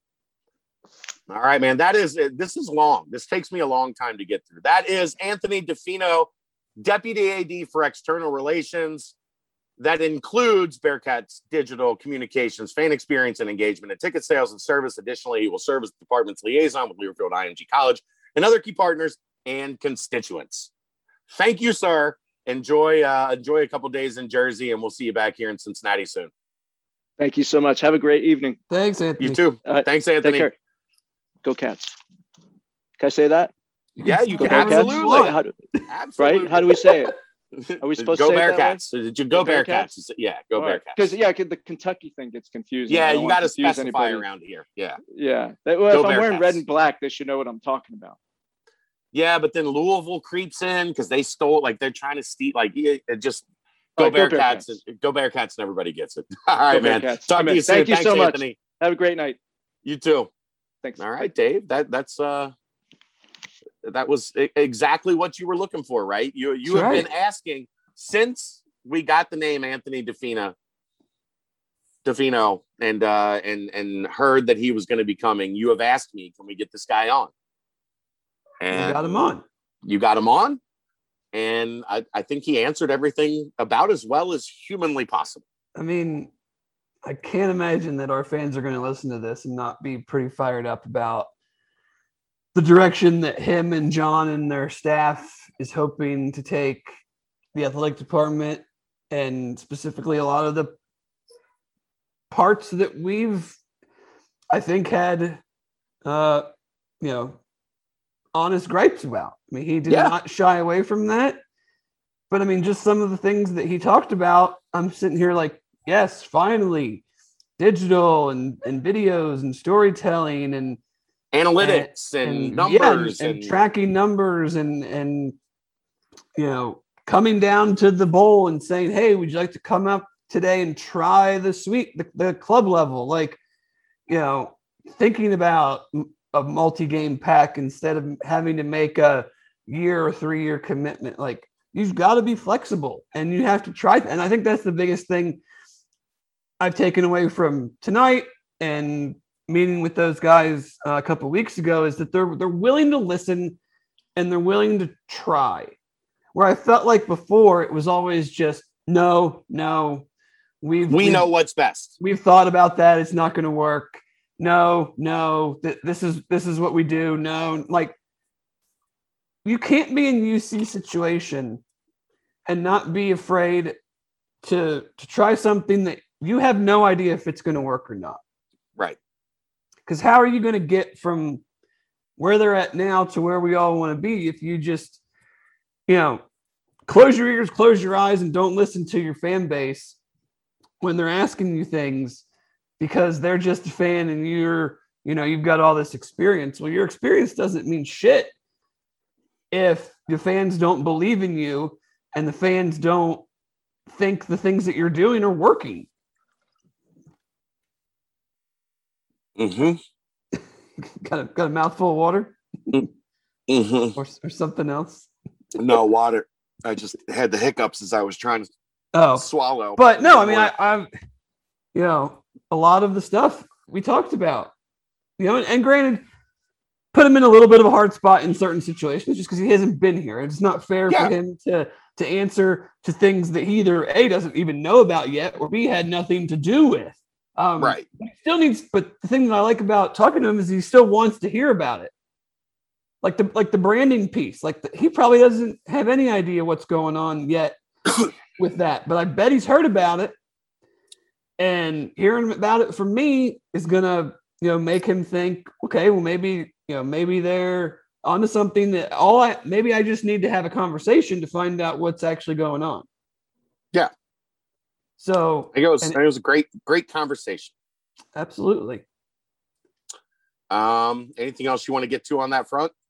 No, I think, you know, You're you're bound by an NDA, so we got to be careful here for two years. let the fans listen and uh i'm sure they'll have reactions i tried to get to as many uh of their questions if they were different from from stuff that i had already come up with anthony liked to get in depth so i was i was worried i might not get to get to everything but uh, he was very gracious with his time going you know a half hour over Yeah. uh, for for those origi- wondering, what we had originally talked about agreed to an hour. He did about an hour and a half, a little bit just short of an hour and a half. So, uh, and for him to to be back home for the first time in a while, uh, with the ten week old, uh, he's probably going to be in trouble.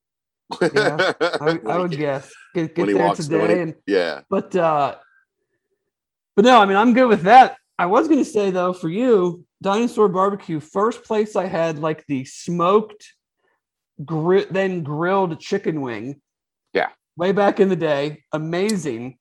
And then I was, I didn't know the garbage plates were more of like a true A Rochester, Rochester. thing. Are you familiar? No, I'm not. I, Oh I've never oh been my to God. upstate New York. What's a garbage plate? A garbage it sounds plate- up my alley. Is maybe the best drunk food ever. Okay. uh, my grandparents lived in Rochester. I lived with them for a while when I was working the golf golf scene. And there was a bar in their little town called Thirsties. My Oh, dad, it's been there That's so, a hell of a name for a bar. oh, it's been there so long. My dad went there in high school. Like it's it's an establishment. And the little hole in the wall, wa- you, all you did was walk into the counter. Like you couldn't even eat there. It was called Hungry's and a family that actually is from Dayton owned the place, and their daughters worked there like over the summer. But so let me get this right. Hold on. Let me get this right. yes, The bar is called Thirsties, yes, and the food window is called Hungry's. correct. That's You could I you could it. imagine how many it. nights I spent there. so, just what is a garbage? Plate? A garbage plate is traditionally you get like the big styrofoam container to go to the Yeah. container. Half of it is like um, home fried potatoes, like cubed fried potatoes, like breakfast potatoes. Kind of breakfast potatoes. Yes. The other half is macaroni salad. Then you choose your protein. So that could be anywhere from hamburger, cheeseburger, chicken fingers. I mean, all down the line. Hot dogs. So you choose that. Then they do kind of like, it's almost like a skyline chili. I call it like more of like a meat sauce, but it's kind of like a spicy meat sauce on top of that and then you do like ketchup, depending on what your meat Yeah. is. You ketchup, mustard, just all sorts of stuff on top of it, and you just go to town. I was I was more of like a double mac salad cheeseburger, two cheeseburger guy, and that's like I'm not a. I'm not a like a, a cold salad guy. yeah. Like see, a, I see potato salad, macaroni salad. It's not the really you get the, my you get the double the double potatoes. The, the the breakfast potatoes, I'm a big fan of. But yeah, so that was like the uh stop by the window on the way home, go back to grand grandma and grandpa's house, hammer that thing and, and go to bed. Sounds pretty good. I, I think I would enjoy it. I think I, would be a fan. I, I think knowing the both of us, I, I think you would too. I thought like because you were asking about dinosaur barbecue, I thought it was going to be like a, a barbecue thing where it was like like a present like a like a barbecue presentation thing where it's like No, no, it's the, that's the name of the and- name of the place. okay. No, no, no, no. Dinosaur barbecue is is bar like legit barbecue. Yeah. So when you brought up garbage plate with dinosaur oh, barbecue, Oh, I thought okay, it was going to be you. a barbecue dish. Oh no, no, no. Those are like the what I thought were like kind of that area of New York st- staples. I just didn't know that the garbage plate itself was kind of only a Rochester thing.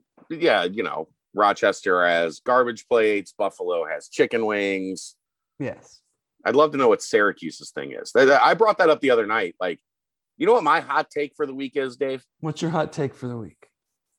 I think steak hoagies are just as good as cheese conies. Like the Ohio steak hoagie? The Ohio steak hoagie, like you know, the the chop patty, the, the, pizza the, sauce, the, the cheese. bigger the bigger McRib.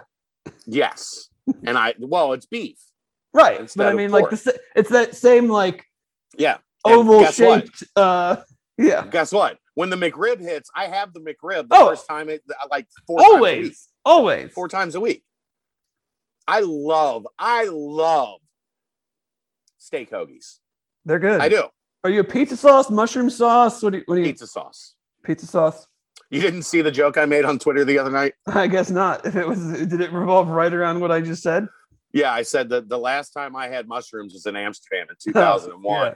So forgive me if I uh, if I don't go with a the tomato based sauce these days. Right, for sure.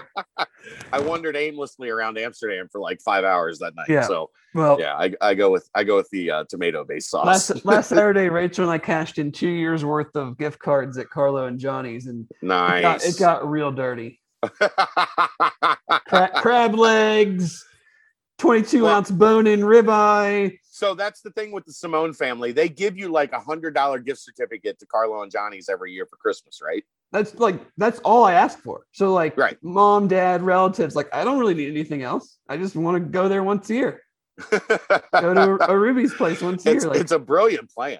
yeah. I told Wes Wes Wes called Wes Miller the the like the two weeks onto the job, three weeks onto the job, when everybody pretty much was here. He's like, "Where do I take my guys? I, like, we've been here, we've been working our ass off. Oh Where do. I take my guys? Pre-? I'm- precinct. uh, the, the precinct. He's like, "You think I can I get in?" I'm like, you- call, yeah. call call Jeff Ruby. So Wes told me after the fact, he's like, I called and Jeff Ruby was like, I've been wait, what took you so long? Yeah. I've been waiting three weeks to hear from you. So they went and they went and had a hell of a night at, at the precinct. I bet I bet they did. they did. They did. Yeah, I mean Um, that's like I mean I'm like a, almost 40 years old. I got I got almost a two year old. Like, what do I need for Christmas and birthday gifts Right. anymore? Like, just give me I'm gift gonna have to go to- that route. give me gift cards to the best restaurant in the city, and we go for her birthday or some special occasion every year and blow it out, and it's it's a great time. Here's my problem now, Dave. I have a 10 year old that loves good steak. You cannot ever let her know what that place is. No, she knows. Oh, she's like she's asking, "Can I go to Ruby's?" And they do not screwed. have. They like. Um, They have a kids Um, they have a kids menu. does it have a steak? I'm sure it does. It's probably like a six ounce it's- fillet or something. I could deal with the six six ounce fillet. The um the one at Waltz down the street from me, which another great steakhouse and, and, you know another great restaurant in Cincinnati in the northern Kentucky Cincinnati area. It's not it's not the precinct, but they have a, a steak on the kids menu. It's a four ounce sirloin. So that's- It I literally that- like you probably eat that in like six bites. Yeah, they opened like they brought it to the table, opened it up. She looked at me and she was like, "That Where's the other Really? one? real like this? You gave me three bites of steak for dinner? Are you are you?" But she knows, like she knows. Ruby's. Well, she has asked. Tell her to start get get it get on my on my system. Tell her ask start asking Yeah. Aunts, uncles, grandmas, grandpas. like I don't I don't want games anymore. I don't want clothes. I just want gift cards to Jeff Ruby restaurants. the problem is she will only allow them to be used for what she eats. Oh, so she you pay full She price for yours, yeah. and Yeah, then she, she pulls out the gift cards and is like, "All right, now Yeah. you can run my tab." But the problem is she's going to order like a fifty-four dollar fillet. Yeah, well, it's kind of on you, man. I, I raised her far too right on the uh, the food spectrum Yeah, because she knows she knows what's good food Pick, and what's picky not good eaters food. aren't the worst sometimes. right right. We've actually gotten to a good place, Dave. She used to not like she wouldn't she like she, she wanted chicken fingers and like ketchup and right, French every, fries. every it. meal. now she'll at least like she'll try everything we cook. Yeah. And then she'll make a decision whether she likes it or not, which I'm perfectly fine. with. That's what I was. I was always try everything twice. The Yeah, first time you might you might think that you're not going to like it, so you have like a tainted perception of it. So you try it again, and if you don't like it, then you don't like it. Well, she's actually pretty pretty good about that too, because her initial response when she takes the first bite of something is to make that face Right. like that. And then she'll take like chew it, and then she'll be like, Oh, oh, that's that's that's pretty good. That's pretty good, Dad. I'm like, yeah, no shit. Like, like, you- you think I'm eating bad food? Look at me. well, I'll, I'll get in. I'll get in touch with her, and we'll see if if uh, you you want to take her and me, uh, you know, out out for a nice nice steak dinner, nice bottle of wine. Hey, look. Hey, look, if if the site keeps trending the way it's trending, I'm gonna take all of us out for a steak dinner here soon. I'll I mean, tell maybe, maybe we can much get right them to maybe we can get them to sponsor us. now. That maybe we could. I, I know Jeff. I've I've ran into Jeff I a mean- couple times. I, I eat there now. I don't, I don't ever, I'm not the one paying ever, but hey, I mean, I'm eating there. So Right. All right. Uh, you want basketball a little bit? Uh, yeah, Odie give, give me give me a quick rundown on the guy's name that I can't pronounce. Oh, it's easy. Odie, like uh, Garfield. Yeah. Ody Oguama. Oh, well, I guess I just hadn't heard it actually said yet. Ody Oguama. He's 6'9", He's two hundred and twenty-five pounds. Um, he averaged eight and six as a sophomore in the ACC last year. Uh, 14 against Duke. Had a good game against North Carolina. He's put up some good some good splits. This is the type of guy that comes to the American and plays well. Like it is. It's the same thing I thought with John Newman. Um, if you take out the, the fact that he struggled as a junior because he he dealt with a lingering knee issue, if John Newman is healthy, John Newman is a guy that the type of guy that has a lot of success in the American, transferring from a, a major conference against major competition and being better once he gets into the American conference. Because look, there's this stigma, Dave, that like it, it, it cracks me up that like we're every bit as good as what happens in those those conferences, right? Mm-hmm. Uh, until somebody from one of those conferences comes here and they're better because like we we shit on the American constantly. Right. Right? It like I've talked about that with a couple guys I've seen in the 2022 class. Like, look, I think that's a guy that could that could be really good at UCF. But Cincinnati's goals are bigger than playing at UCF. Right. Plain and simple. So I really like and look, they needed a six nine athletic, rebounding, hardworking, hard playing dude, right? We heard we heard from the day Wes Miller was hired, his style of basketball very much resembles the Cincinnati basketball we've known for 30 years, right? The only thing they got wrong with Ody Oguama is that he's not six five, six six like Max and Hicks and Gary. And yeah, he's, actually, he's actually the he's actually pro- proper height. Yeah, he's actually six nine. Um, I think he's going to be a great fit. I, I, think that was a guy that uh, the staff obviously realized. You know, they uh, the the minute he hit the portal, and this is why I will say continue to. I know everybody freaks out at every name that enters the portal. Oh my God, what about this guy? Oh my God, what about this guy? I, from what I know, I trust Wes Miller and his staff to have a plan. There's one, maybe two spots left as we ride down the stretch of this thing into June and July when there are still going to be a lot more names enter the portal. Uh, just trust that they have guys like Ody Oguama in the pipeline for when they hit the portal. Because what have we seen? Guys, the, the, the guys that they've targeted, like Ody talked about, he wanted us to, to go out a couple extra weeks. He wanted to name a, a top group of schools. He's being recruited by Kansas and Arkansas, Minnesota.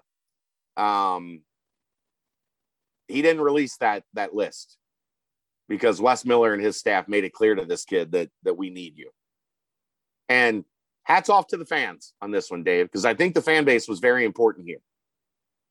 Oh, because okay. that was that that was a kid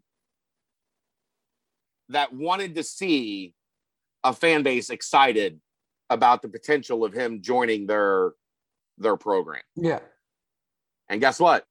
UC fans knocked it out.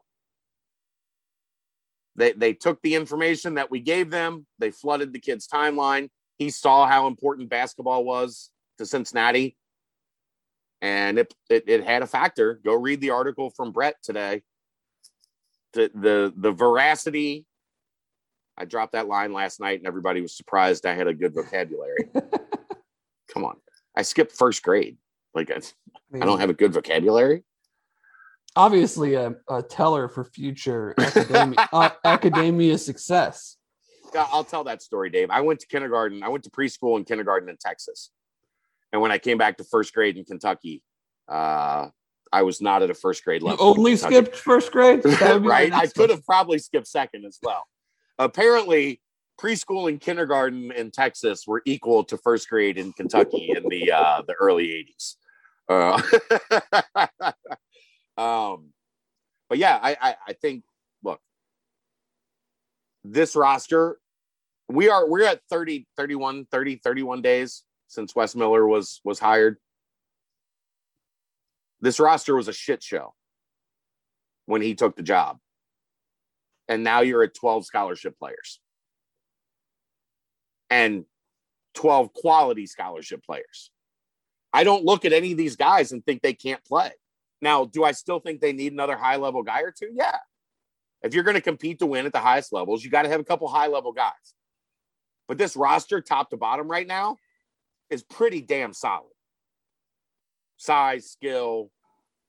Yeah, I mean, You know. considering the nuclear option was like, oh Right? shit, like we still don't have any dudes right now, like, or we've we've we've only Not even we don't we don't have any guys. right. That's what I'm saying. Forget Like, dudes. right, we don't that- we don't have any guys. Like, or we've or we've, or we've just broken even. Like, we're only Right. back to like replacing the, all the guys that had left, and we're still needing five or six more guys to have Yeah. a have a practice. Now you're talking about swinging for the fences on one or two guys, which is incredible considering like where this started. and more guys are going to become available like when the school year is Yeah. officially over Yeah. And when teams like what I've said, what's going to happen is everybody has been so active in the portal, right, Dave? That teams are going to get back on campus in June and, and they're going to start working out. And there's going to be a bunch of talented guys look around and go, hey, this isn't what I signed up for.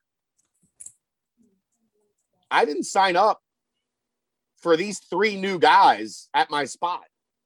yeah I didn't sign up for that. Like I'm looking for I'm looking for something else. So we got a long way to go until June 1st when guys can declare. And it doesn't necessarily stop June 1st. You only have to to enter your name into the portal by June 1st to be able to get the waiver. So uh just be patient. It it, it is wise to wait and make sure that you have all your bases covered. If there were eight guys on the roster or nine guys on the roster right now, there would be reason to be kind of like, all right, we need to get this working. There's 12. right you can enter your Plenty name of by time. june by june 1st and just show up on campus the first day of class Right.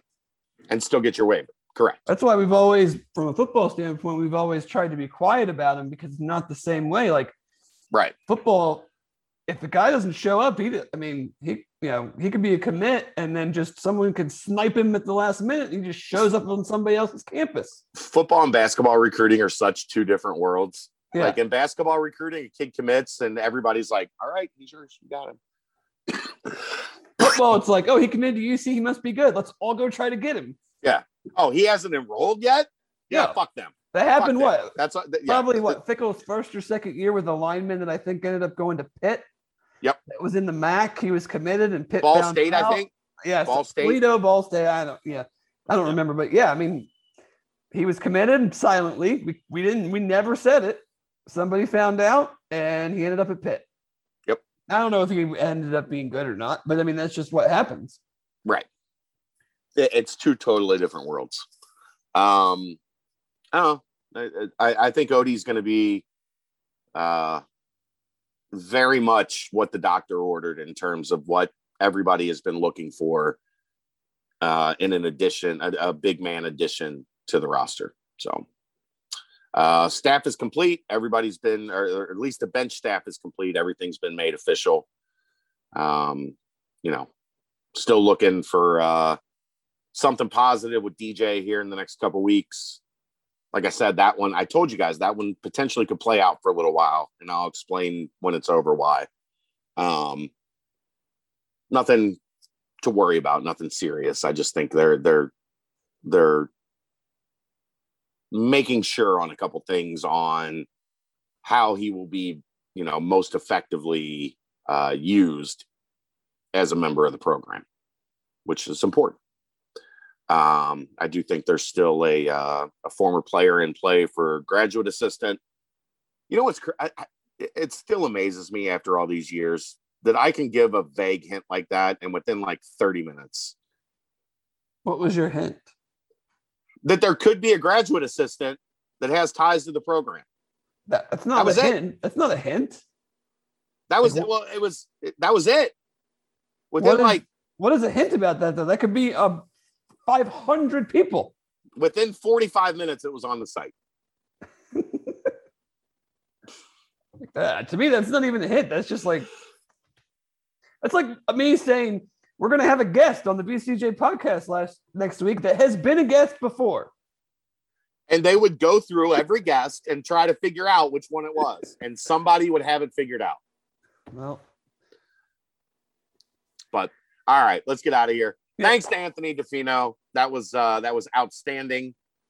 And uh I didn't say any cuss words until like the last three minutes of the podcast. Well, I said shit one time, but that doesn't really count. That's not real. No, that doesn't count. Um, but you know, thank goodness we're not on the national network. Mm. All right. He's Dave Simone. Thanks to Anthony DeFino, who is the deputy AD for external relations, including Bearcat Digital Communications, fan experience and engagement, ticket service and sales. Additionally, he'll serve as the department's liaison with Learfield IMG College and other key partners and constituents. I don't know if they know that we're a key partner or constituent, but we are. So it's his job to talk, talk to us. Yeah. And I'm sure maybe, you know, for right before football season or something, I'm sure he'd be willing to come back on. Absolutely. I think that's going to be uh, the beginning of a beautiful relationship between Anthony and the BCJ so. podcast. As long as I don't screw it up on the fan council. Yeah. No, you're just not allowed to talk about anything here because you signed an NDA. Yep. He's Dave Simone. You got to get, you got your wife's like, she's ready for oh. you to be done with this podcast. Oh, no. She's been upstairs the whole time. She could care less. He's Dave Simone. I'm Chad Brendel. We'll see you next time. It's the Holy Grail BCJ podcast right here on BearcatJournal.com.